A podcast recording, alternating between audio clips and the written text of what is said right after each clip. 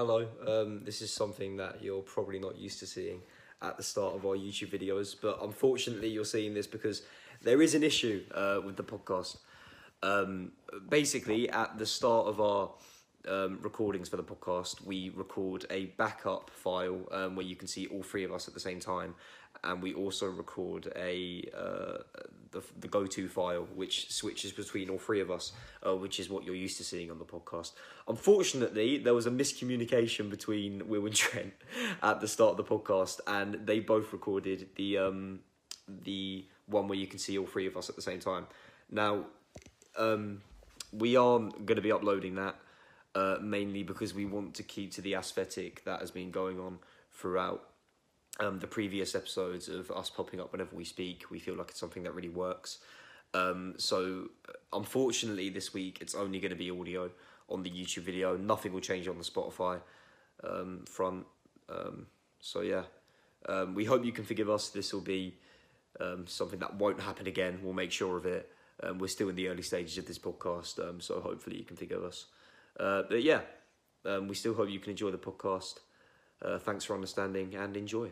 Hello and welcome back to the sixth episode of the Our View on the 92 podcast. We're delighted to join you again um, after being a day late last week, but we hope you can forgive us. It sometimes things happen um, that we can't really um, help. But yeah, we're back again um, here to talk about the Premier League, the Championship, um, and, the League Two playoff final, which literally just happened. We waited to record until after um, the playoff final happened because we thought it'd be a massive talking point, and we couldn't really leave it out if we're putting the episode out on the Tuesday. Um, so, Will, I'll go to you first. How are you, mate? You feeling okay?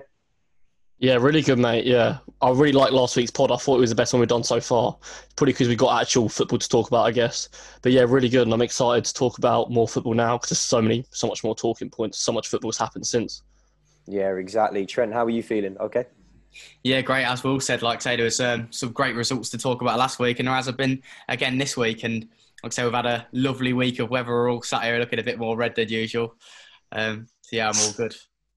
Yeah, I've, I've still sort of got the, the sunburn from last week, but it's a new one because we went out today again, me and Will, and again got burnt playing football. But it wasn't our fault this time. The the clouds were overlooking the field, and we thought we were fine, but apparently not. Uh, but Trent, I'm assuming you had a great week because it was actually your birthday last week. It was. It was the hottest day of the year on my birthday as well. Like say last Wednesday and the day after as well. It was um, like say nice to get outside in the, in the sun had some family over, had, had some friends. It was a lovely couple of days. I ordered the sun in for it. exactly. I bet. I bet you had a few drinks as well. Any any good stories to tell us on the podcast about your birthday? Or I certainly had some drinks, but there wasn't any wasn't anything too messy. wasn't anything too messy. But like I say, it was just a just a good week really. Like I say, because of the weather, and some uh, like football over the week as well. Just a perfect week really for for it. Yeah, brilliant, brilliant. Well, we'll we'll get straight into the football because there's actually a lot for us to talk about this week. Um, but just before we do, I feel like I have to mention the Twitter is at OurView92, YouTube is Our View on the 92, as well as the Spotify and the Anchor. Um, episodes every Tuesday. Uh, well, apart from last week, but hopefully we can stick to it from in on outwards. Liverpool, Premier League champions after a 30 year wait. Finally, the Premier League title is returning, or well, arriving at the red half of Merseyside. Um, there's an interesting stat about it actually. Um, they're, actually the earliest team to win the Premier League in sense of games. Uh, seven games remaining from the final game of the season, but they're also the latest team to do it. Um, obviously, because of coronavirus, they've won it in June. Um, Trent, I'll come to you. Liverpool Premier League champions. Tell me what you think about it. It's been a long, it's been a long time coming, hasn't it? It's absolutely brilliant for Liverpool. They completely deserve. They've been remarkable this season. Um, I know I mentioned last week about uh, the Centurions, or the, the other week about the Centurions and the and the uh, the Arsenal side, but I think this Liverpool side is remarkable in all areas of the pitch. And like I say, it's been it's been a long time coming. They're a brilliant side. I, there's a funny thing the other day actually about um, about Jurgen Klopp. He, uh, a reporter mentioned about the guard of honour that clubs would have to to give them, and he wasn't even he wasn't even aware that that was a thing. So uh, obviously they're going to have to go on for the rest of the season. But nah, Liverpool have been remarkable, even over the last few years. The trophies that they've won, the Champions League, um, Super Cup and now the Premier League. That's what all the fans wanted and fully deserved. Brilliant side. Yeah, brilliant side, Will. I mean, have you got anything to say about this incredible Liverpool team? Yeah, yeah, amazing. They, they deserve it. I mean, how many close calls have they had, even in our lifetime? So many, so many. And they deserve it this season more than any. I think it was obviously a weird way to do it, but I don't think you'll see any Liverpool fans complaining about it. I mean, that night they won it when, uh, well, I'm sure we talk about it, the Chelsea Man City game. I didn't feel any sort of, not, I don't hate them because I'm less of a fan nowadays, but I was just kind of, I was actually kind of happy for them because they're actually a really likable group of players, I think. Really, and obviously the manager is hard to dislike as well. So yeah, I was generally quite happy for them, and obviously they deserve it. Yeah, yeah. The the dynasty that Jurgen Klopp has built at Liverpool over the past five years, four years that he's been at the club is unbelievable. The players he's brought in, the group mentality he's made, how how they are as a team. It's it's unbelievable. The football they play is unbelievable. But the real question is, do you think they can go on and do it again next season? Will? I don't see uh, any reason why not. I mean, they're a fantastic side. You know, I don't think too many of their players will decline within the next year. They're so well drilled in the system they want to play. I think obviously teams will improve. I think you see the likes of City, Chelsea really improve next season. But there is no reason. I don't think they'll dominate it the same way. But there's no reason why the Liverpool side can't make it two leagues in a row for me. I don't know about you, Trent.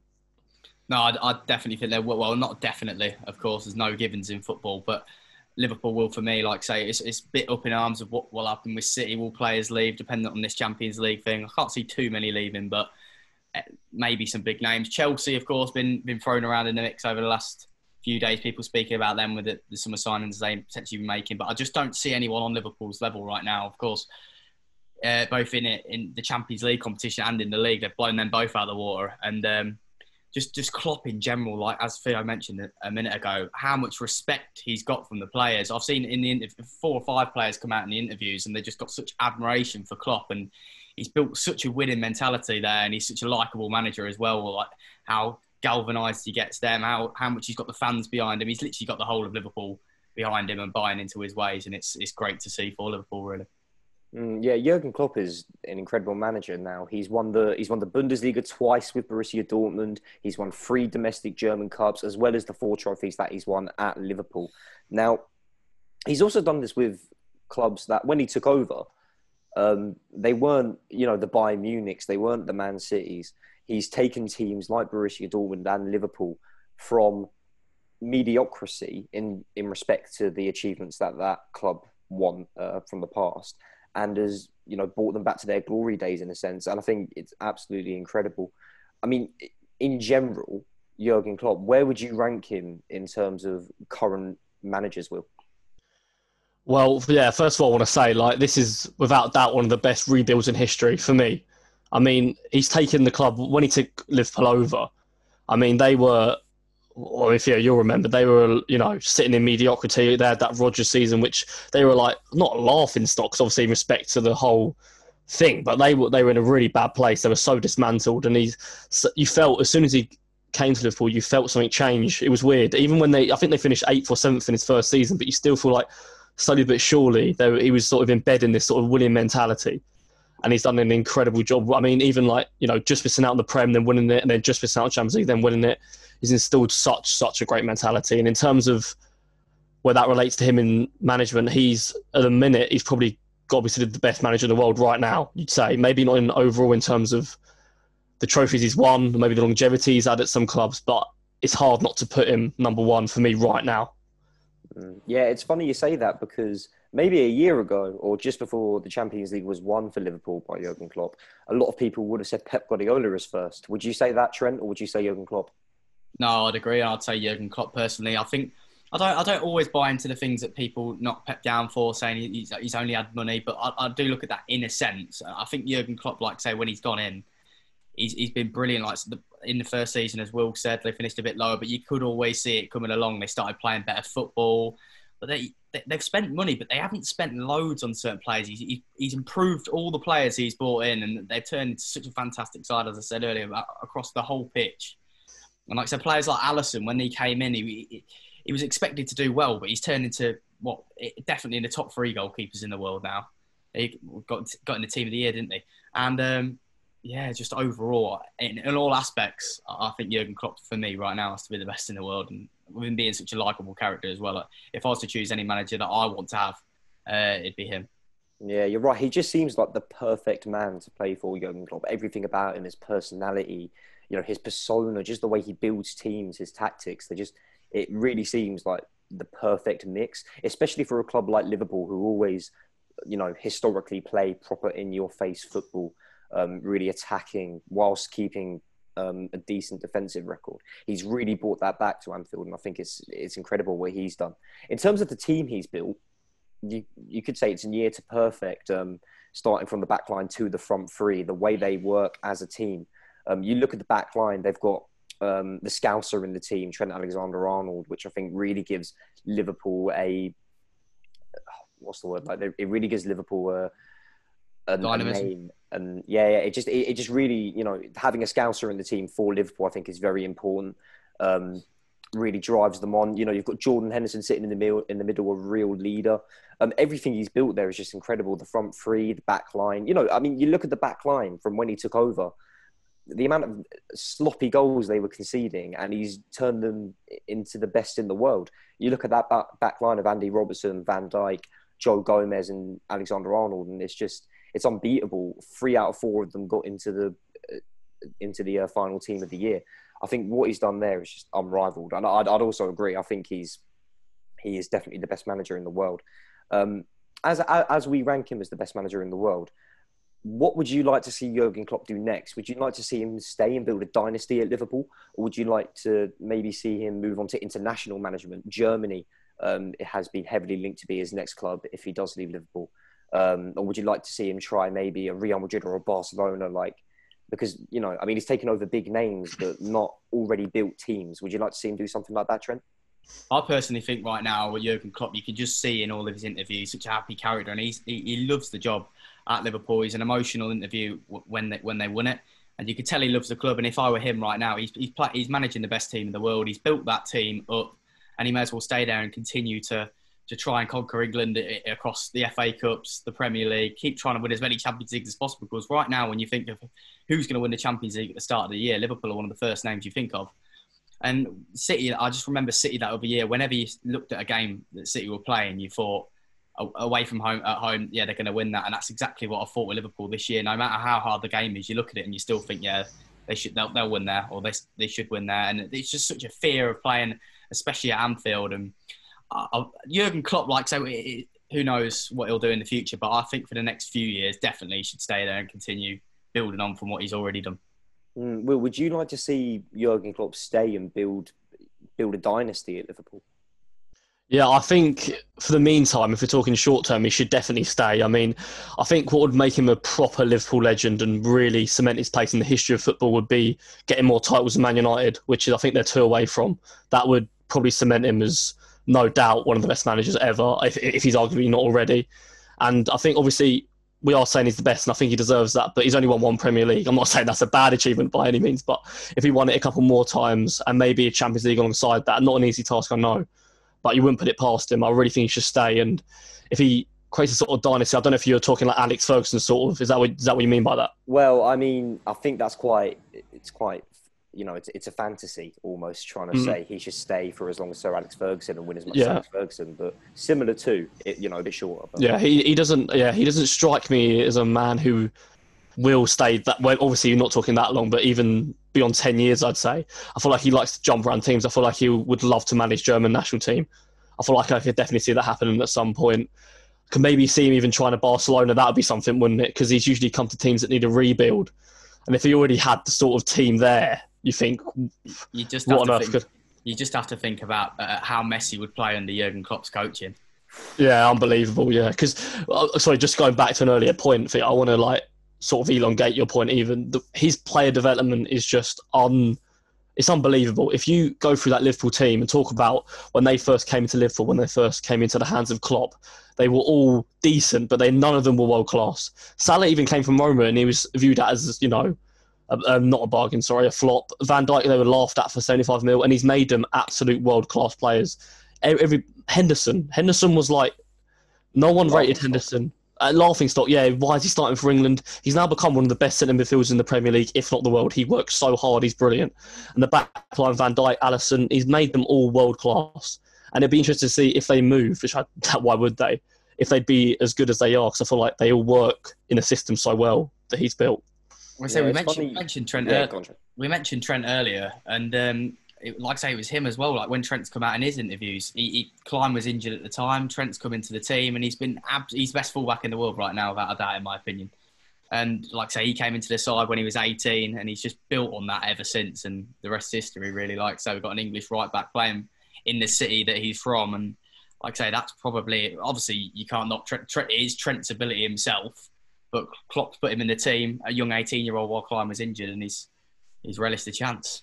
Mm, yeah, I remember when Trent first made his way into the team um, because Nathaniel Klein was at Liverpool at the time, a, a decent fullback. Obviously, nothing revolutionary, but he, he, was a very good player um, for Liverpool standards at the time.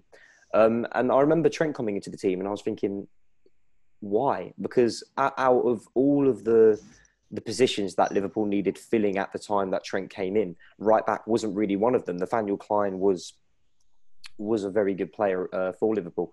Um, but ever since he's come in, he's started and he's kept that position, and it's it's clear to see why. Um, but yeah, with, with the player development, you talk about Andy Robertson. Uh, there's this famous tweet that goes around about, you know, how eight years ago he tweeted out, "Has anybody got any available jobs?" While he was playing for a second division Scottish team, and you know, Jurgen Klopp saw him at Hull, and he already got to the point where he was at Hull. Fair play to him because he's he's a very good player. But then Jurgen Klopp took that from Hull, an eight million pound left back, and has turned into probably the best left back in the world. It's it's incredible what he does to this players. He did it um, at Borussia Dortmund as well. He took Lewandowski and turned him into one of the best strikers in the world. It, it's it's unbelievable. He I think I think as Will said, he's unrivaled with player development. It's it's just incredible. Um, so that but Will, Will said something about um, uh, best manager of all time. Maybe not saying Jurgen Klopp is the best manager of all time, but where would you rank him in terms of all time managers? Will Oh, that's hard. It's it's hard to say during the career. You got it'd be a lot easier when he's retired and that, but he's well on his way to becoming viewed as one of the greats, in my opinion, in terms of what he's doing. You know, he, obviously, I'm, I'm I'm saying this as if if he's keeping this sort of the titles coming and he's keeping rebuilding teams like he is, it, he'll be up there one of the best for me. Probably not the best. I think it will never create something like Alex Ferguson did or Matt Busby, but he- he's he's well on his way to being considered one of the best ever, hundred percent. Mm, Trent, say he continues this path. Where would where would you rank him compared to the others? Um, it's hard. I think you've I think you've got to have a solid. Uh, like I said, there's been some tremendous managers across like history. I think you've got to have, even though he's been brilliant. We've we've sat here and spoke about spoke his praises for the last 10, 15 minutes, but I don't think you can you can properly put him up there with the greats of all time until he's carried on doing that for a few Yeah. years. Um, like say the Alex Ferguson's, the managers, like say Mourinho, at the, like his coveted um, trophy cabinet across all clubs. Um, but like I say, if he carries it on for years and goes to another club and does it as well, then he'll be up there. Mm, yeah, definitely. I think um, we'll, we'll move on from Jurgen Klopp now because we spoke his praise for so long on there. We'll move on to the rest of the Premier League um, and Chelsea. Um, specifically, Chelsea were the ones who, ironically, and handed Liverpool the title by beating Manchester City. Uh, Frank Lampard, what he's doing at Chelsea, uh, we'll talk about the Leicester game, the FA Cup quarter final in a, in a minute, but what he's doing at Chelsea in his first season and only his second ever season in management, it, it, it's class. Would you not agree with? Oh yeah, it's been really impressive. You know, I think a lot of people had Chelsea down as a write-off season. I think barely, not many people predicted him to get European football, but he had no signings to make in his first season in management. And the team he's built, it looks so different to last year, but it really is not. And that's without Eden Hazard. It, it, it's really impressive. He's brought through young players. He's developed a lot of players that weren't as good last year. I think he's been really impressive. And to get you know, European football, which is looking like he probably will. Obviously, it'll be tight, but it's looking like he will. And the FA Cup, possibly, you wouldn't put it past them to win that either. It could be a really impressive first season and only something they can build on. Mm, yeah, Trent, Chelsea. Um, what what are your opinions on then? What Frank Lampard's done despite the transfer embargo? Well, me and Dad mentioned in the third round actually um, when Chelsea were playing Hull, I think it was. We said that we thought they'd potentially go on and win the FA Cup. We thought that'd be their year, and I can only see them going on to win it now. Like I said, there's four good teams left in, of course, Arsenal, Man United, and City. But I think Chelsea got that edge at the minute, and I think they'll be really want to win that competition. And um, as we were saying about Lampard, last year at Derby, he had quite an aging squad there and he did really well. Obviously, fell short in the final, but against a Villa side who had some brilliant momentum towards the end of the season. But like saying, your first season in management, the championships are a really tough league to go into, is to get into the playoff final and then go to a club like Chelsea that have got high expectation. And a lot of people said they'd finish around 9th, 10th this season at the start of the year, and, and they're looking like they could. I think personally get third now. Obviously, Leicester haven't really started too well since the uh, since after the lockdown. And um, yeah, as Will was saying, like say players like Mason Mount and Tammy Abraham were only really championship players a couple of seasons the couple of seasons before that they had. And um, like I say, he's worked he's worked on the shoestring really this year. Obviously, losing such a key cog in Eden Hazard, and he's bringing in some real quality now. And Chelsea look like they're on the up. Yeah, definitely, definitely. I'd say Chelsea are 100% a team to watch in the future. I reckon they could really return to uh, their glory days potentially. I mean, it'd be hard to obviously overthrow Manchester City and Liverpool. Uh, but you mentioned Leicester there, uh, Trent. Leicester not really had the easiest of restarts, um, which I think a, a, lot of people were shocked by. Uh, a nil-nil draw to Brighton um, during the week. Um, in general, as well, we'll talk about the FA Cup a little bit more later because I want to try and focus on the Premier League now. Um, but I suppose it's it's almost impossible to avoid it when we're talking about Leicester at the moment. Um, Trent, Leicester City, what what do you make of everything going on there? Um, it's tough because uh, during lockdown, obviously they were they were one of the teams that people said could they slip off. But I looked at their points and some of the games they had left, and I thought they should definitely still get third. They've been consistent all year, but I feel like so far they've looked quite sluggish and a bit slow.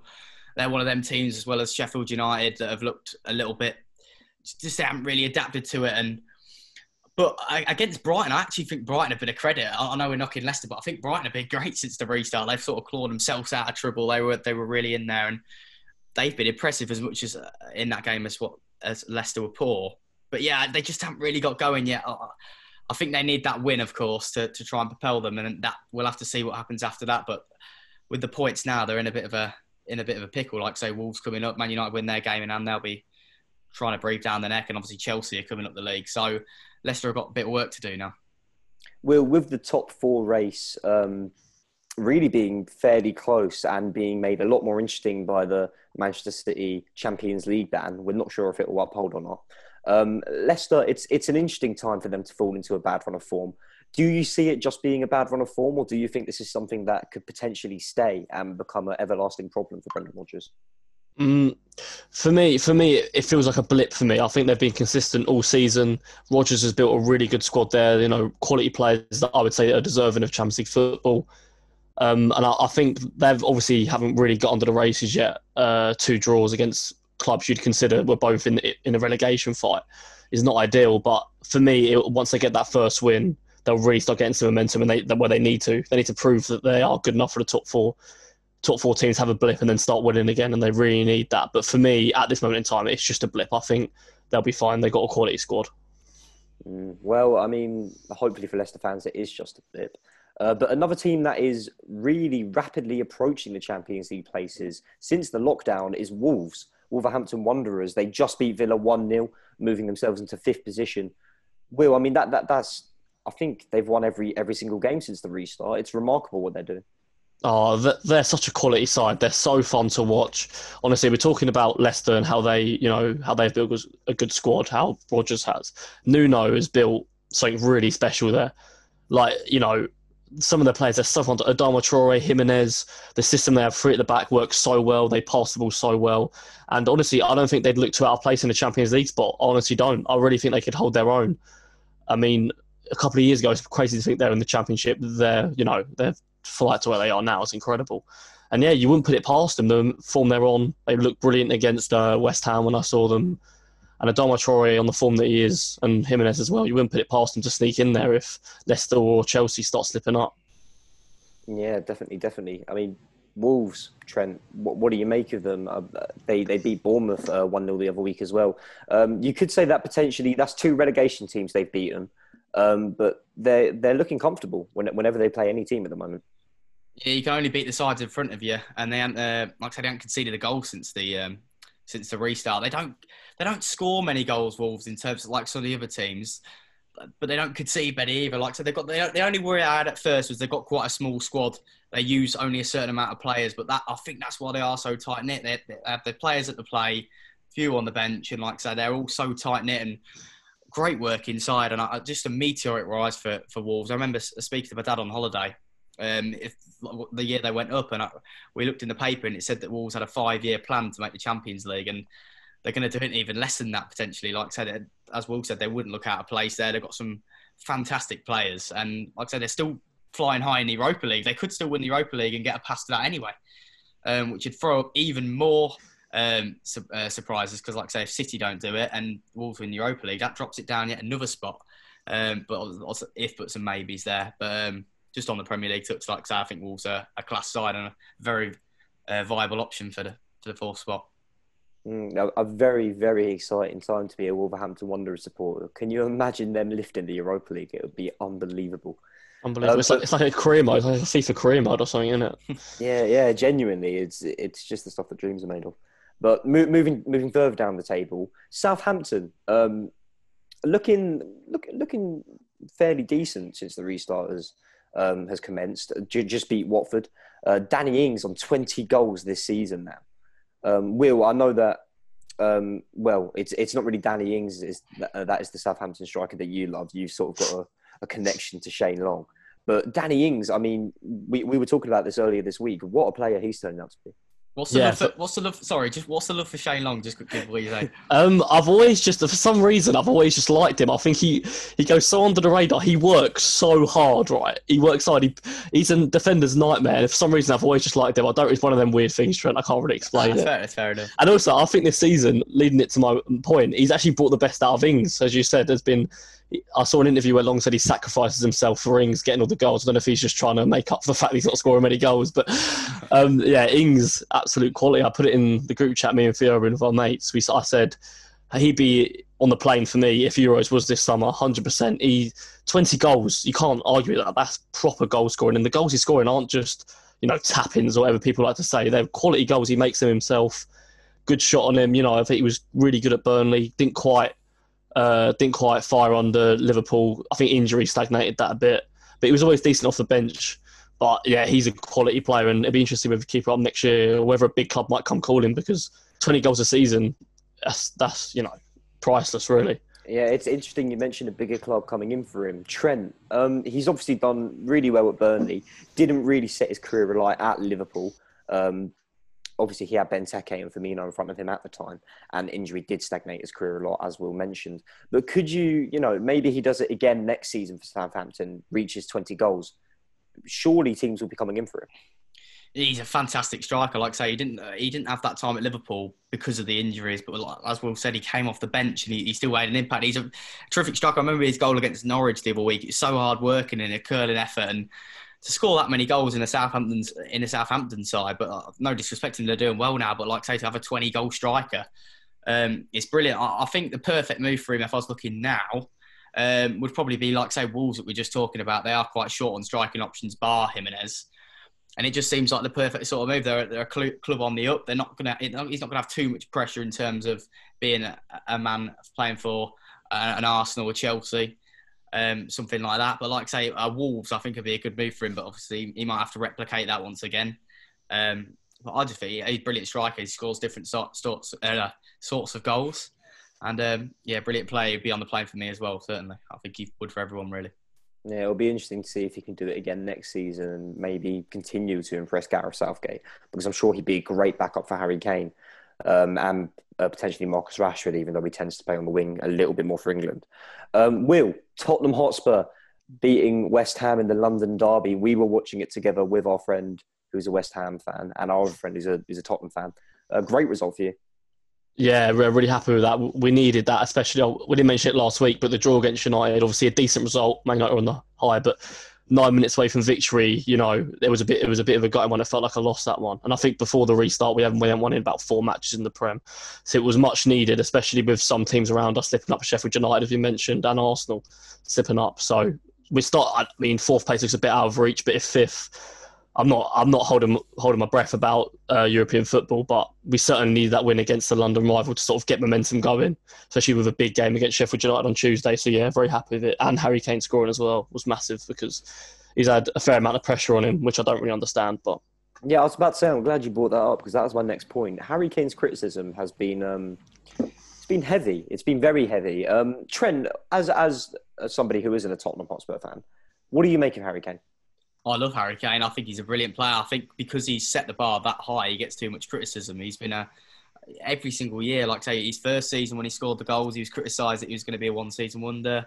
Uh, the season after, he was criticised for certain things, and I, people just try and pick at him. But he's he's been a consistent player for, for both England and Tottenham for years now. He's definitely, I think, well, in the top two of the world for me. Still, definitely for, for what he uh, for, for what he offers. Him and Lewandowski for me are the best two in the world. But like I say, Will watches him a lot more than what I do, and I'm sure he's got so much love for, for Kane and doesn't understand the criticism at all. But it's nice to see him score again. He needed that and a good win for Tottenham. It's obviously expected. I expected them to beat West Ham, and they're in a bit of a bit of a worry now. West Ham are, are they looking quite poor? Yeah, we'll, we'll come to the relegation um, battle in just a second. Uh, but Will Harry Kane, um, he's obviously had not the easiest two uh, years in football. It's uh, been quite stagnated by injury. Um, so do you think he's getting disrespected a lot um, because of that and because of his goal records over the last two seasons are, aren't as good as his goal records for the three seasons before that? Yeah, I mean, the sort of criticism around Harry Kane has always baffled me, if I'm honest. I feel like he's had it ever since he started, really. I'm not too sure why. You know, he's he's quality, his goal scoring record, even even the last two seasons, and it's not anything to be ashamed of. And they've been riddled with injuries and he's been forced back too early and everything like that. But the player he's become, he's an absolute monster. And I, don't. He's been unbelievable for us, and he's no doubt a club legend, no doubt. I mean, his scoring record before the two seasons with injury are unbelievable. You know, we're talking 30 goal seasons, 29 goal seasons in the Prem. He's an absolutely incredible player, and one that if he ever does leave Tottenham will properly break my heart.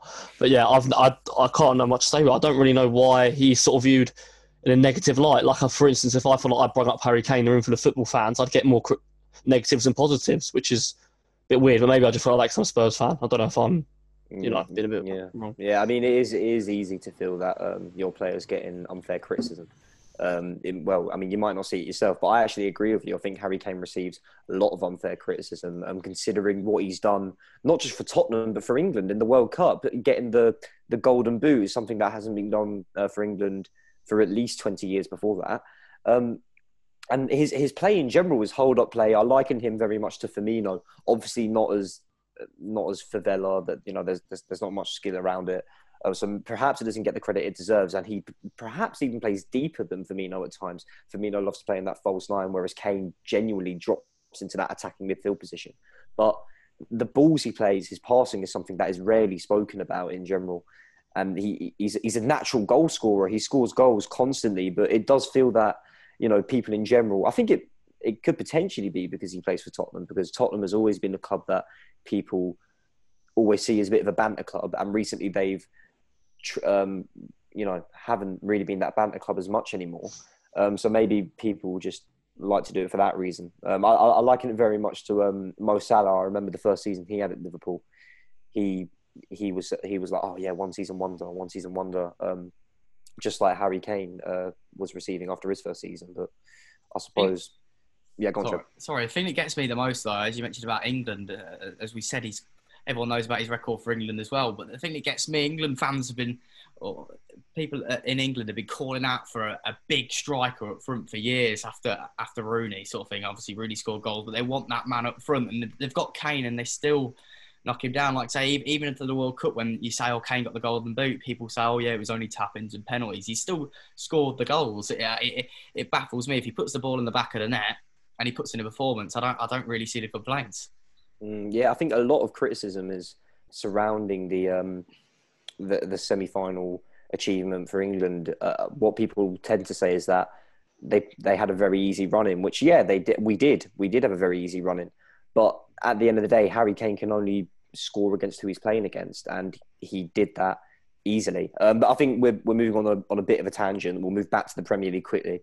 Um, the relegation battle, West Ham obviously losing, Watford losing, Villa losing. It seems that Brighton have escaped that. Norwich losing as well, but Norwich already seem like they're in the championship.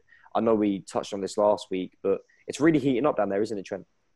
Yeah, it is. I, I'd still probably go with the same three that I said uh, last week. And I obviously it's only been one more game week to be honest, but um, Bournemouth and West Ham with, with of course Norwich for me. Uh, I, I, personally think Watford get away scot free from quite a lot of conversations though. Um, you know, I look at their form. They had that big win against Liverpool, of course, but the form's still around. Then everyone obviously Pearson came in and got results, but they still haven't really had a best run looking before lockdown and now, and they're still, I think, at the point of the relegation zone. So they're by no means out of it. I don't really hear a lot of people shout about them going down, and they've been there all year. Um, but like I say, gonna, I think it's going to go to the wire. Brighton still very much in it. We know how much it changes. They've got out of it in two games. They can be back in it in two, three games. But I think results like that and the way they're playing, they'll they'll guide away. But the teams below that is going to be a dogfight, and it might go to the end of the season for, for two places. Yeah, definitely. I mean, Will, have you got anything to add about the relegation battle? um, yeah, no. Um, last week or the week before when we did the predictions, oh, I don't I can't remember if it was week or week before that, but um, I predicted Brighton to go down, and they've really surprised me since the restart. Actually, they were. Oh, I watched the Arsenal game, and obviously I loved it, but they were quality. They really dug deep. You know, they created chances, put the Arsenal back under under a lot of pressure, and against Leicester they stood firm, and they, they had the penalty. They could have won the game against Leicester away. So yeah, they've really impressed me. So I would say you can't see them slipping back into it for me. They've got a nice little gap now, and you think they'd be silly that they're going to get enough points, squeeze enough points out to just about survive. But you look at you know the four Watford, West Ham, Bournemouth, and Villa, and it's so hard to predict. Really, they're all on the same points. Watford one point ahead. You know the goal difference is minimal as well. It's really hard to predict. I was to, I'd probably go with Bournemouth just. But I still, for me, I feel like Watford, West Ham, and Bournemouth have two good squads to go down. But then again, you look at you sort of the squads in the Premier League, and it's they're all quality nowadays. The quality in the Premier League is so high, but it has the feelings of a real sort of classic relegation last day sort of drama. Even without fans, I still think there's going to be drama there. Yeah, hopefully, I think that's something that we'd all, all like to see happen, or uh, you know, taking it to the wire. Uh, we'll move on to the FA Cup. Um, we've touched on Leicester and Chelsea quite a bit in the Premier League section, uh, but obviously Chelsea beating Leicester 1 0, uh, despite, I'd say, a fairly dominant Leicester performance. And we won't touch on this too much just because we've mentioned them a lot. Um, but did either of you watch the game, the Leicester game? Yeah, I did. Yeah, yeah. What What did you make of it? Yeah, it was. Um, I thought Leicester played all right. Actually, they really dominated the ball well. say Chelsea were quite unlucky not to. Um, sorry, Leicester were quite unlucky not to not to score in the first half. If you always felt like the goal was coming, but it never did. But fair play to Chelsea, they dug deep, showed a lot of character like they have in this whole season, really. And Ross Barkley, you know, a player that is on the bench, scores, which shows us they're good squad depth, and they'll be delighted. They're in they're in the semis, but Leicester will be gutted because that was a good opportunity there to go to a semis and imagine top four and an FA Cup. That'd be unbelievable. But yeah, Chelsea through fair play to them. You could argue they deserve it, but you know Leicester did dominate the ball really well. Mm, yeah, Leicester not reaching a FA Cup semi-final since 1982, which is quite an interesting stat considering their recent domination in football as well. Um, Trent, obviously Chelsea winning the game, that perhaps possession-wise they didn't deserve to win, but they dug deep. They um, switched to youth for experience at half-time and went out there and got the result. Um, it really just does speak volumes about Frank Lampard, I think, that result. Uh, but yeah, um, Trent, uh, what, what, do you make of the game, uh, the Leicester Chelsea game? Yeah, like I say, it was a game I was really looking forward to. Of course, Leicester and Chelsea both in the Champions League uh, places, and there was going to be switch up of sides. And as you both mentioned, like I say, Chelsea didn't see much of the ball, but to still grind out and win the game like that, I think Leicester will feel aggrieved that they didn't take it to extra time or get a draw or anything out of it. Um, but Chelsea move on. Of course, fans won't be able to go. Um, to, to the semi final at Wembley, but Leicester would have loved that. Um, still, what the players had a day out at Wembley. Um, yeah, Chelsea progressing. They've got a really good chance of going on and potentially winning that now, as we mentioned earlier. Yeah, they are facing Man United in the in the next round of the cup, the semi-final. Uh, Man United beating Norwich to get through um, a game that they were expected to win, but perhaps uh, took the harder harder route to get there. Uh, Will, did you watch the game? Yeah, I did actually. I, watched every FA Cup game. What a life I live! But um, uh, you know what? To be fair to Norwich, I thought they dug really deep in that game, and I, felt quite sorry for them. And they two minutes away from penalties. But Man United, as they do recently, they've found a way to get a result, and fair play to them. I think the red card really hindered Norwich. You felt like without the red card, they possibly could have seen it extra time, maybe even grab a goal. You never know on the counter because Man United are really pushing for it. But once again, I felt like Paul Pogba changed that game. Again, he came on, pulled a lot of strings. He's looking a lot better since this restart for me. The Spurs game he was absolute quality. Sheffield United, he looked he looked good as well. Link up with Martial, really nice. But yeah, fair play to United. There's a uh, say there's a, they dominated the ball, made some good good chances. But yeah, fair play to them. Mm, yeah, Manchester United versus Chelsea in the first round of the FA Cup semi-finals. Trent, if you had to give a prediction, uh, who are you giving it to? Oh, um, I think it's really hard when it gets to semis because, like, say, one game, Wembley, uh, big stadium with no fans. Like, say, it was weird watching the playoff final with no with no fans today in that in a big stadium like that. Um, obviously, Man United will put a lot more quality out than they did against Norwich. I'll be interested to see if they start Ighalo in a, in a semi final. Like, say, every game he has come in and played since he's since he's come in, he's actually scored and performed relatively well. Um, I would edge Chelsea, uh, but I wouldn't be surprised if Man United didn't win because I feel like they'll really want to win some silverware this season, and the FA Cup is obviously a big chance of doing that. Yeah, definitely, definitely. Uh, moving on to the Sheffield United Arsenal game. Uh, a game that was, you know, another loss for Sheffield United since the restart. I mean, I'm, I, I can't remember which one of you two predicted that um, Sheffield United. It was me. Yeah, it was me. I did say I had a feeling they'd fall off. Mm, yeah, well, you, have been proved absolutely right that it, it seems that uh, Champions League football is completely out of the question. It would just be a battle for a battle for if they can get the last spot of Europa now. Um, but yeah, and, and they've fallen out of the of the FA Cup, a competition that I'm sure Chris Wilder would have been keen to go as far as possible in. Uh, losing to Arsenal, it was it was a loss that was surrounded by a little bit of controversy, as Sheffield United have experienced recently with the goal line, um, and now VAR, a, a, penalty given to Arsenal that perhaps could have been seen either way. Uh, disallowed goals as well for Sheffield United, but at the end of the day, it's another loss for the Blades, and Arsenal are through to the next round. Will, you said you you've watched every game. Uh, what did you make of this one? Yeah, it was a good game. I wrote about this game for the UOD actually. It was a good game to cover. I mean, the last minute goal, when you have to get an article out 30 minutes late, was a bit of a nightmare, but it is what it is. You've got to roll with the punches. But yeah, it was a good game. It was like four, you know, two goals in the last four minutes. To be fair to Arsenal, they dug really deep. You know, their defending wasn't perfect again, but you don't expect it to be nowadays. But yeah, they dug real deep, and it's such a shame for Sheffield United. Talk about Leicester opportunity. Getting the semi-finals for Sheffield would have been huge. Obviously, they'd face Man City, which was a really tough game, but that would have been amazing for them. But yeah, since the restart, they just haven't quite got going. But fair play to Arsenal, getting they got they love the FA Cup, don't they? They during Wenger these last sort of years, they were winning it a lot while not quite achieving what they wanted to. But yeah, I don't fancy them against City personally. I don't think many do, but fair play to them for digging deep and getting that last minute goal. Showed a lot yeah. of character. Yeah, Trent, Arsenal through to the semi final of the FA Cup. It does seem to be their competition. Uh, correct me if I'm wrong, but I think they are the most, uh, the team that's won the FA Cup. The yeah, they times. are. They have, yeah. Yeah. Um, so, yeah, Arsenal through to the next round, Trent, um, against Manchester City, obviously. Uh, but Arsenal, this is a, a silver lining for quite a, a poor season for them. Would you agree, Trent? Yeah, it swings both ways for Sheffield United and Arsenal. I think that will give Arsenal a boost. You know, they've been poor in the league recently, slipping down, poor position. And uh, you know, if they can keep them, keep them going in the FA Cup, they've got, a, like I say, unfortunate with a draw. But if they throw everything at Manchester City, you, have got to have a go, and you never know on the day. Arsenal, um, like I said, they really needed that. And, and as for Sheffield United, on their sense, you know, that they've not came back from the restart very well. I'm sure they'd have massively took quarterfinals of the FA Cup in the league position they are. But you know, it, it's a bit sorry to see Sheffield United do it because they've built up so far at the start of the season. Now, like I say, as you said, that it's going to be a battle for maybe seventh place now, and falling out of that as well in, in the fashion that they did. Um, you just worry it might be a might be a downward slope from now. But as you're saying, it's credit to Arsenal, as Will said, great character, and um, I say sets up a date against Man City, and they, they love the FA Cup, so they will have more. Uh, want want to add one more. Yeah, exactly. Yeah, Manchester City in the final, beating Newcastle, a fairly routine win. Uh, but Newcastle held their own for a lot of the match, Will. Yeah, they did. They did. To be fair, yes, City was City were quality, no doubt about it. They, the way they were passing the ball, especially in that foot, those first thirty minutes, were unbelievable. Kevin De Bruyne again scoring. What a player he is! It was a penalty, but what a player. But Newcastle held their own. They had a great chance to, to equalise the game, which could have thrown the game. Could have been talking about something completely different right now. But not much to say really. City were just quality, and for me watching that game, I don't know about um, you two if you did watch it, but I was thinking, how has this team not competed for the title? I mean, they are an unbelievable team when they're fully fit. They really are. Eight, yeah. like I, say, I think it's eight defeats in the Premier League now for City this season, mm. which is unbelievable. But uh, one thing I took from the from the City uh, City Newcastle game, another assist for Phil Foden. Like I say, when he does play, he produces.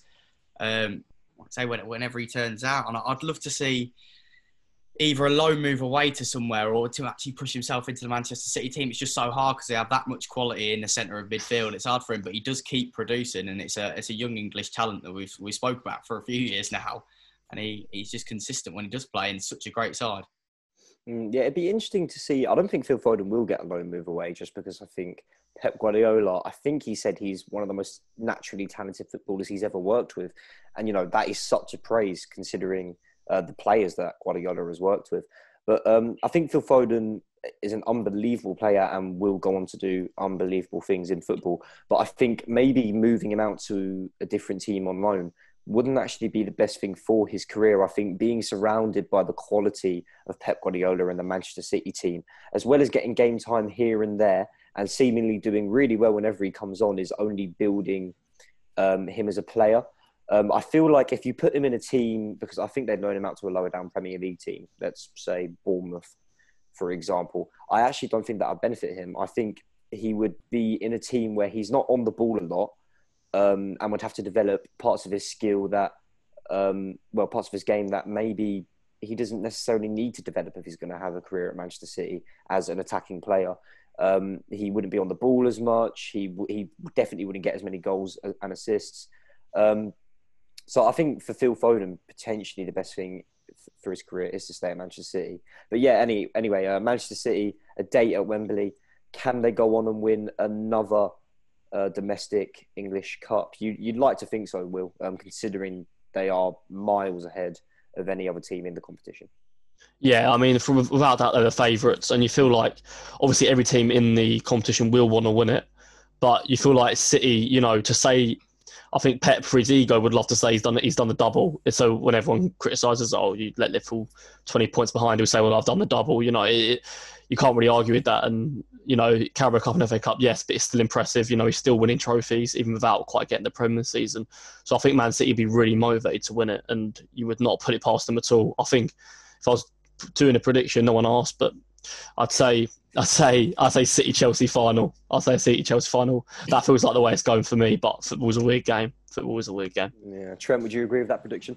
Yeah, City Chelsea, and then like I say, it'll be who's better on a day. I think City though, like I say, just that squad depth they've got. Even if with the influx of games that we've got from here till the end of the season, even if they have injuries in the Premier League, they've got that much squad depth that they can fill in and, and play different players in, in the cup as well. Like I say, big injuries to players they'll still be able to fill in in the final. They're the favourites, quality squad, and as Will said, Pep will want to add another trophy to his CV. Hmm, I'm going to contradict both of you actually and say it's going to be an all Manchester final.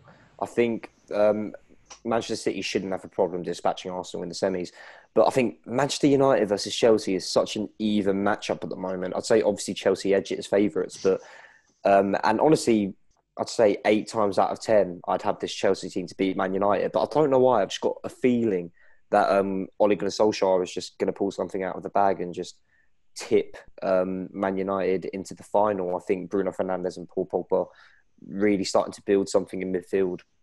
Um, and I think at Wembley, a date at Wembley could be the perfect opportunity to really showcase that. Um, but we'll move on to the Championship. I feel like we talked about the FA Cup and the Premier League loads um, at, at, the start of this podcast. So the Championship, uh, the first game we'll talk about, Brentford beating West Brom.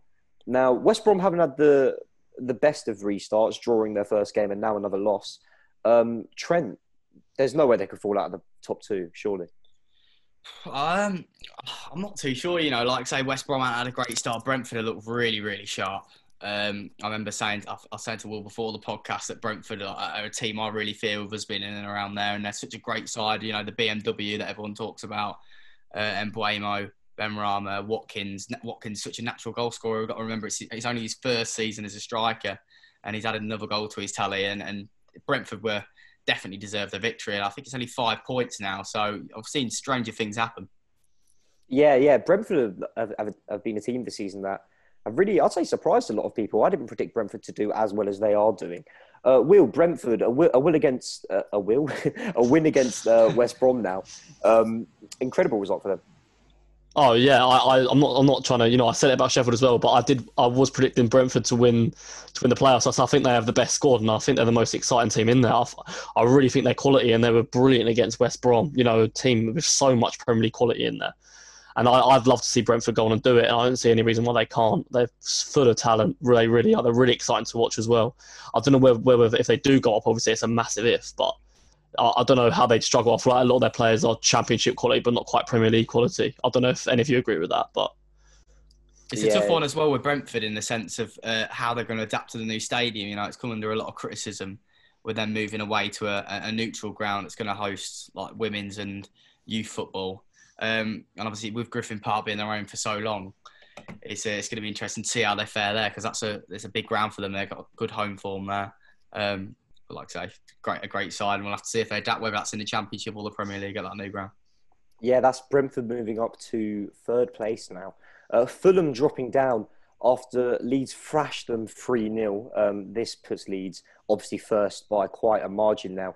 And it, it's a worrying time for Fulham. You know, they, they, have moved down to fifth um, in the table, and even more worrying than that, uh, Mitrovic, obviously a, a, player who's done really well in, in the Premier League and in, in the Championship in the past, um, elbowing someone deliberately to get a free match ban.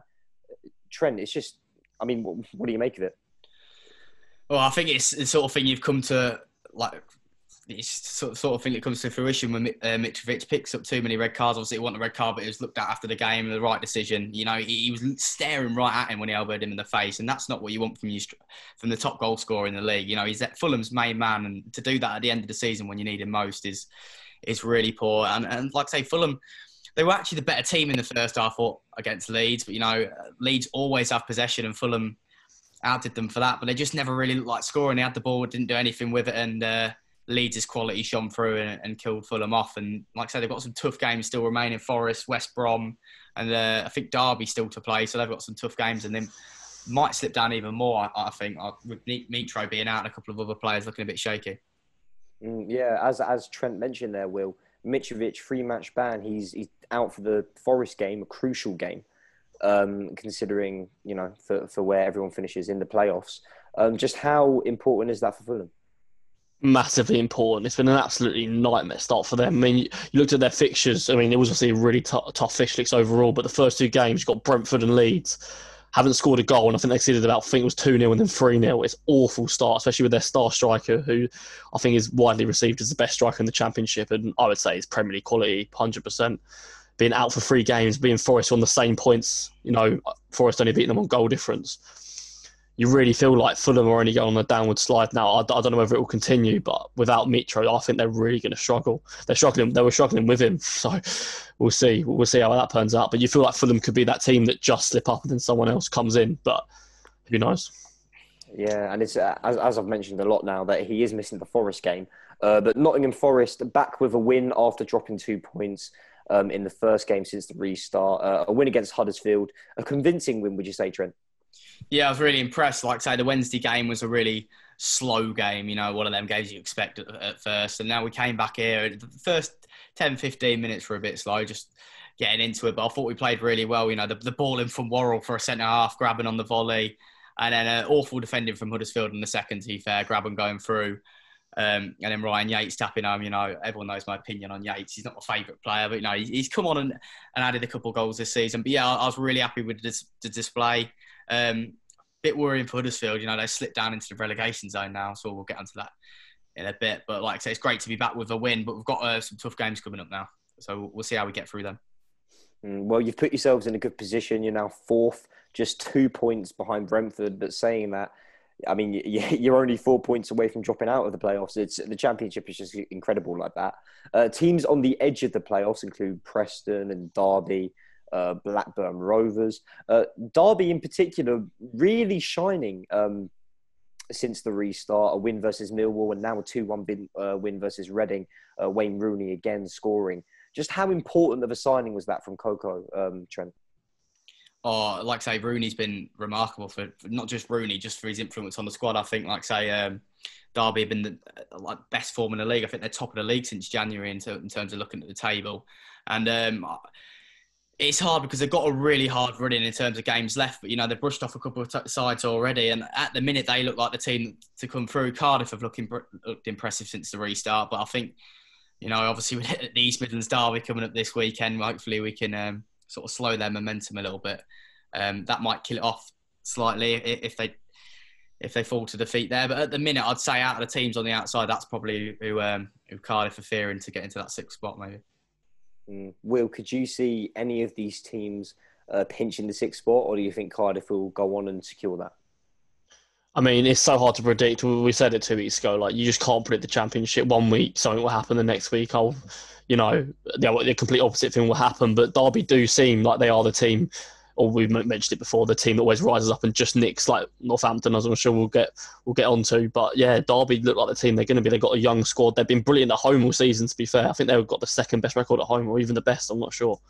But yeah, their away form beating Mill was a quality result, and then Reading got young players coming through. You know, Rooney's influence they feel like next year, you feel like if they don't get it ne- um, this year, next year could be a year where they really finally sort of make a good stake for promotion to the Premier League.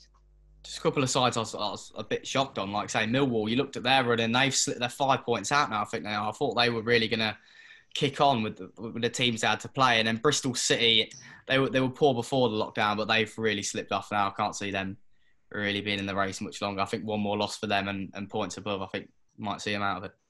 Yeah, my uh, my prediction of Bristol City making the playoffs and getting promoted has really just crashed. You know, about they're about thirteenth, twelfth now. yeah, they're they're they're sitting pretty sitting pretty in twelfth, but um, yeah, that that prediction from me is is not one of my final ones. Uh, moving on to the relegation battle in the championship, a big week for both Charlton and for Luton, um, getting three points um, respectfully for both of them. Um, while Huddersfield are losing, Barnsley are pretty much already already relegated. Hull City is still marooned down there. Stoke and Middlesbrough have now been overtaken by Charlton. Uh, Trent, it's it's really heating up down there. Yeah, I feel for Barnsley in a sense because they've got four points from the two games, but was, they just they were just that far behind. I still don't think they'll have the points with the, with the other teams around them. Luton maybe a little bit more. I know they're close to Barnsley, but you know with um, Jones coming back in, you know, you, you, sense that maybe with some of the games they have left, they might be able to claw themselves out. Maybe an ask, but we'll, we'll see. Huddersfield, obviously, not just going off our performance, but recent ones as well. They are looking poor. They'll be looking over their shoulder, look well, they're in there now. But um, Stoke as well, big club down there. They've looked really poor, even with the change of manager a, couple of months ago. Um, and, and Hull as well, as you mentioned. I'm happy to see Charlton climb away because obviously all the situation there. No Lyle Taylor um, but players have come in and filled really well in from there. I think Lee Bowyer's done well to, to get the side going after what's happened. Mm, yeah, yeah, definitely. He's he's done well to um uh, to really motivate them after the restart, especially. Um, Will uh, championship relegation battle. What can you see happening? What can I see happening? Oh, I'm making a lot of predictions today. Um, I feel like, I feel like Hull. I feel like Hull will be the team. I think. I wouldn't even write off Barnsley and Luton in the championship. I'll be honest. Barnsley have looked decent since the restart. I said Trent's got four points, Luton one. I think Barnsley about was it five points off now, five points off safety. I think Luton about four. You wouldn't even write that off at this point, but I would put them down. I think that'd be stupid of me to predict anything else. But I think Hull will be the team that slip in there. Their recent form is awful, isn't it? I mean, they're on a really bad run of form, and they've got the financial situation as well. But for me, they feel like the team that are going to are going to slip, in, slip into it. I think Huddersfield will just survive. and They've just got enough quality, but really bad season from Huddersfield considering they've just come down from the Prem. You know, awful season. Just seen it. It's Bar- Barnsley are only four points from safety now, which is like got them a lot closer. Oh, really? Like, say, yeah, four four points for Barnsley, three for Luton. So they've clawed themselves back into contention. So I mean, no one's written off. Unlike Norwich, no one's really written off yet. I'd say. One team I think will uh, steer clear now is uh, is Middlesbrough. Obviously, bringing in Neil Warnock. I can't see a team going down with Neil Warnock. I think that getting rid of Woodgate was definitely the right idea. He always looked out of his depth. Mm, yeah, obviously the appointment of Neil Warnock back into management. He always seems to stay around, doesn't he? Um, how do you think he will do, Trent? Yeah, it'd be interesting to see what he does next year, what sort of budget he gets, because Middlesbrough seem to like cut cut their losses a bit over the last few years. Maybe the parachute payments have dried up since they've come down. Um, but Neil Warnock's never going to get a side relegated. I think like he'll steer him a bit clear. Um, maybe around an 18th, 17th place finish. But either either way, it's been an underwhelming season. But I think if they can they stay up, which I think they will, then they'll be happy for now. There's no more, not not much else they can do. Mm. Neil Warnock will. Do you think he could push on with Middlesbrough, or do you reckon they'll still stay around that relegation tide next year if they stay up? Yeah, first of all, he won't. He won't. He will not let them go down. He, he's a relegation escape master. He, he's great at that. That's, that's, his bread and butter. But you know, I say uh, everyone went off. No one saw him doing what he did with Cardiff. and so I don't know if it may be. I'm not saying it's good. That doesn't mean he'll do it with Middlesbrough as well, but I wouldn't completely write him off saying, "Oh, he's not going to get him promoted." Depending on the sort of budget, as Trent says, he gets, we could possibly see something similar. I wouldn't put it past him. He's a very experienced manager. I do think it's a good appointment. That Jonathan Woodgate, love him as a Spurs fan, but didn't quite work out for him at all. I think it was the right decision, and yeah, he'll definitely keep him up. And it's a very interesting thing to look out for next year with Neil Warnock, seeing what he does and what kind of ambitions he has with the club.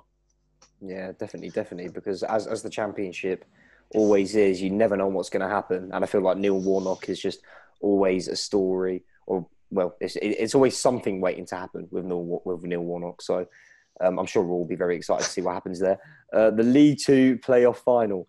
Um, Northampton get promoted um, after just, um, you know, I mean, they shouldn't have even really been in the final uh, when you think about it after being 2 0 down in the first leg to Cheltenham, but they just absolutely dismantled Exeter 3 0 with ease, it seems.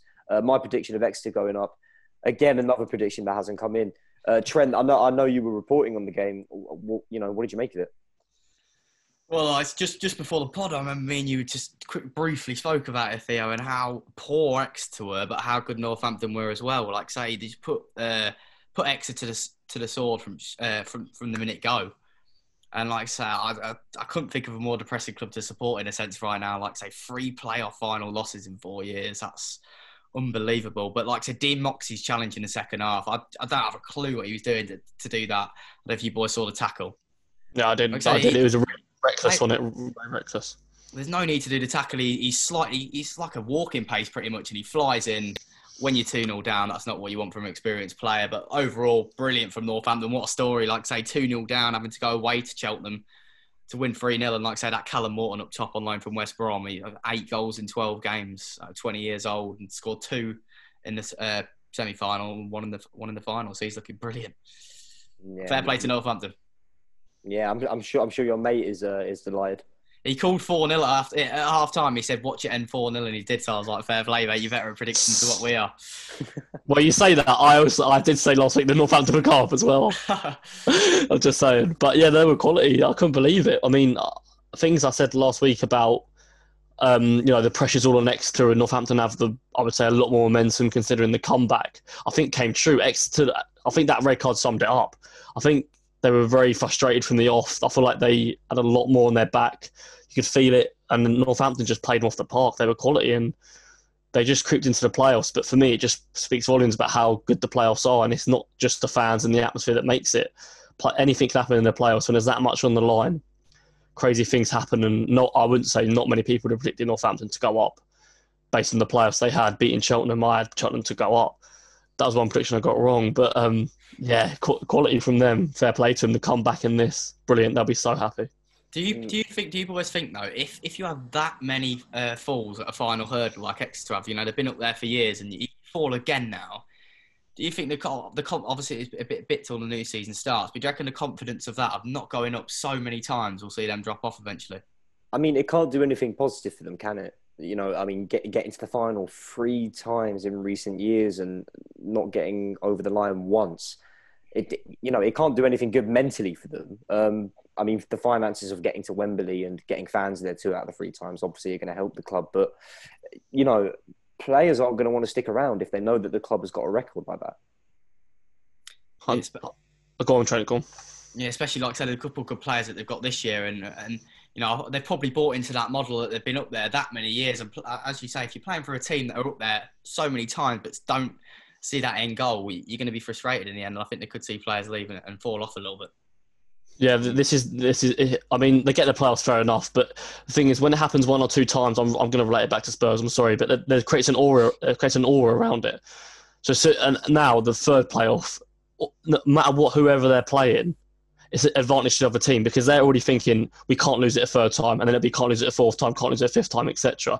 And with Spurs, it was the same with the FA Cup semi-finals. We were going into it thinking not again, surely, while the other team already has an advantage because we're already putting the pressure on ourselves, and it can only be a negative thing. I think exactly you said. Why would a player come to Exeter when they have a history of not bottling it, but just not quite getting over the line? You know, having good seasons but not quite getting over the line.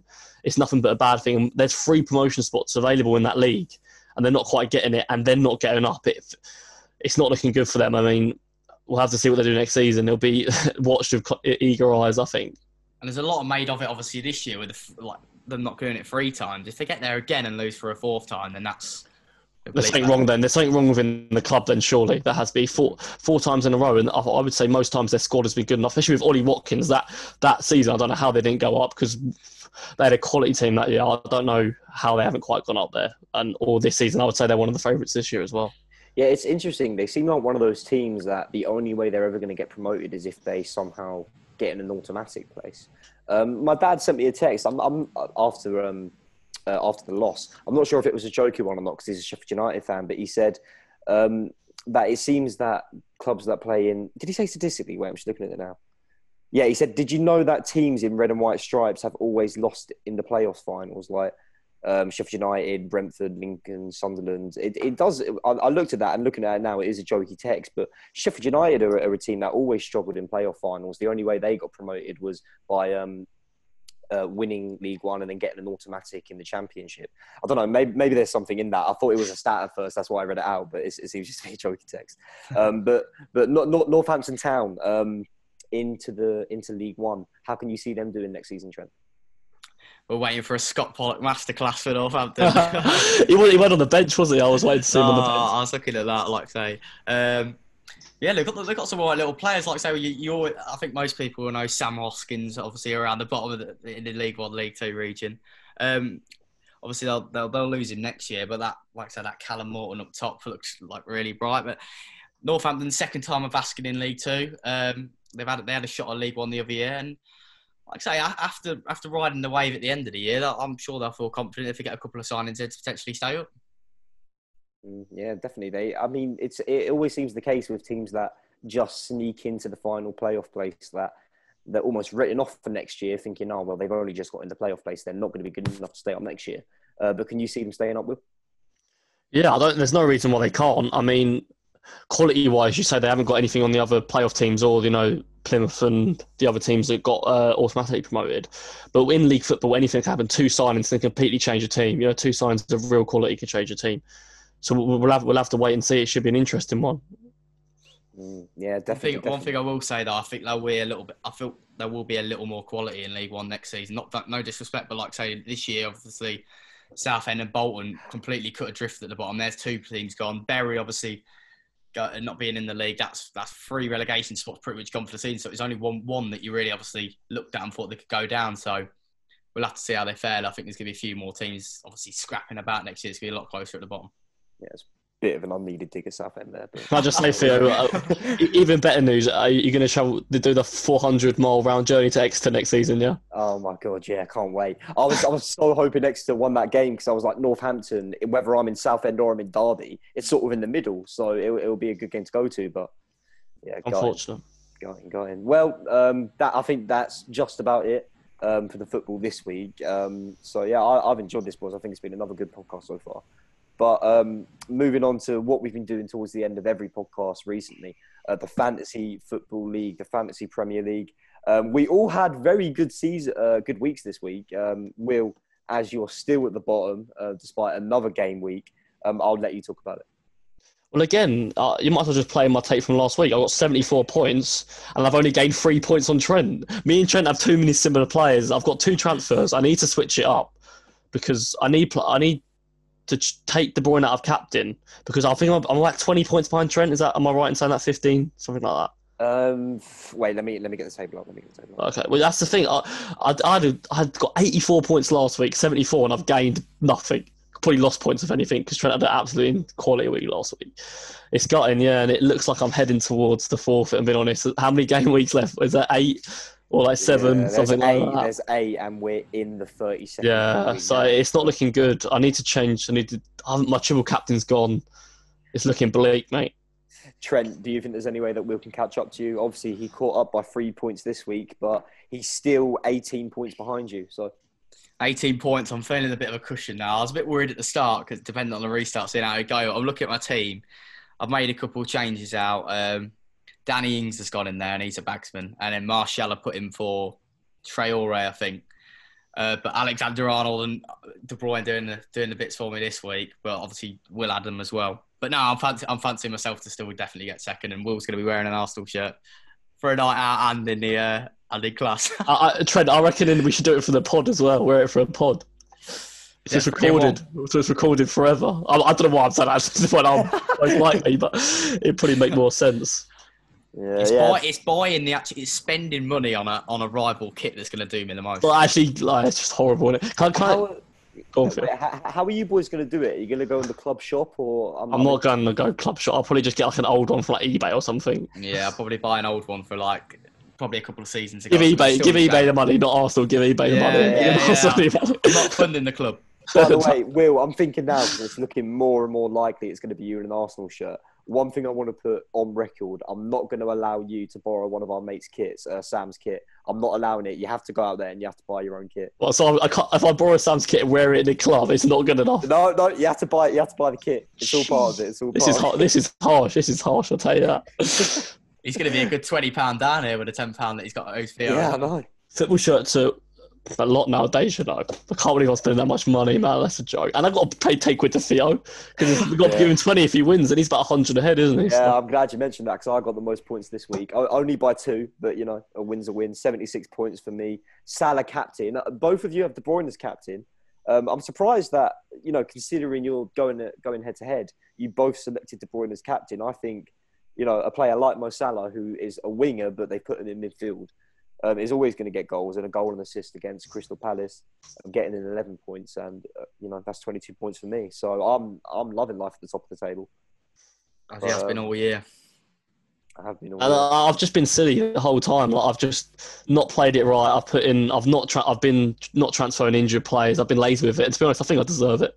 I think I deserve it. It's been poor from me from the start. Yeah, exactly. I remember there was a time where um, we were at uni and me and Trent were like really like into it. We were like, oh, Oh, I just gave up, didn't I? yeah, yeah, and, and you were like, oh, I can't be bothered. And you, um, like you, you knew the forfeit as well, and you were just like, just ignored Sometimes it. you got to accept defeat sometimes in life.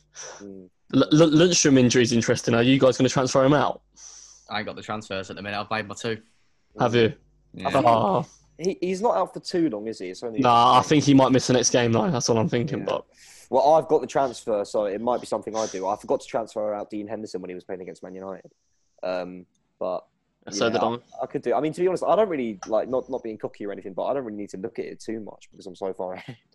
Not being cocky, but let me. I was about to be cocky. Big flex. Big flex. Yeah. Well, um, yeah, well, we'll end it there. But just before we do end it, um, news that recently came out: um, Andrew Andre Wisdom. Sorry, I said his name wrong there.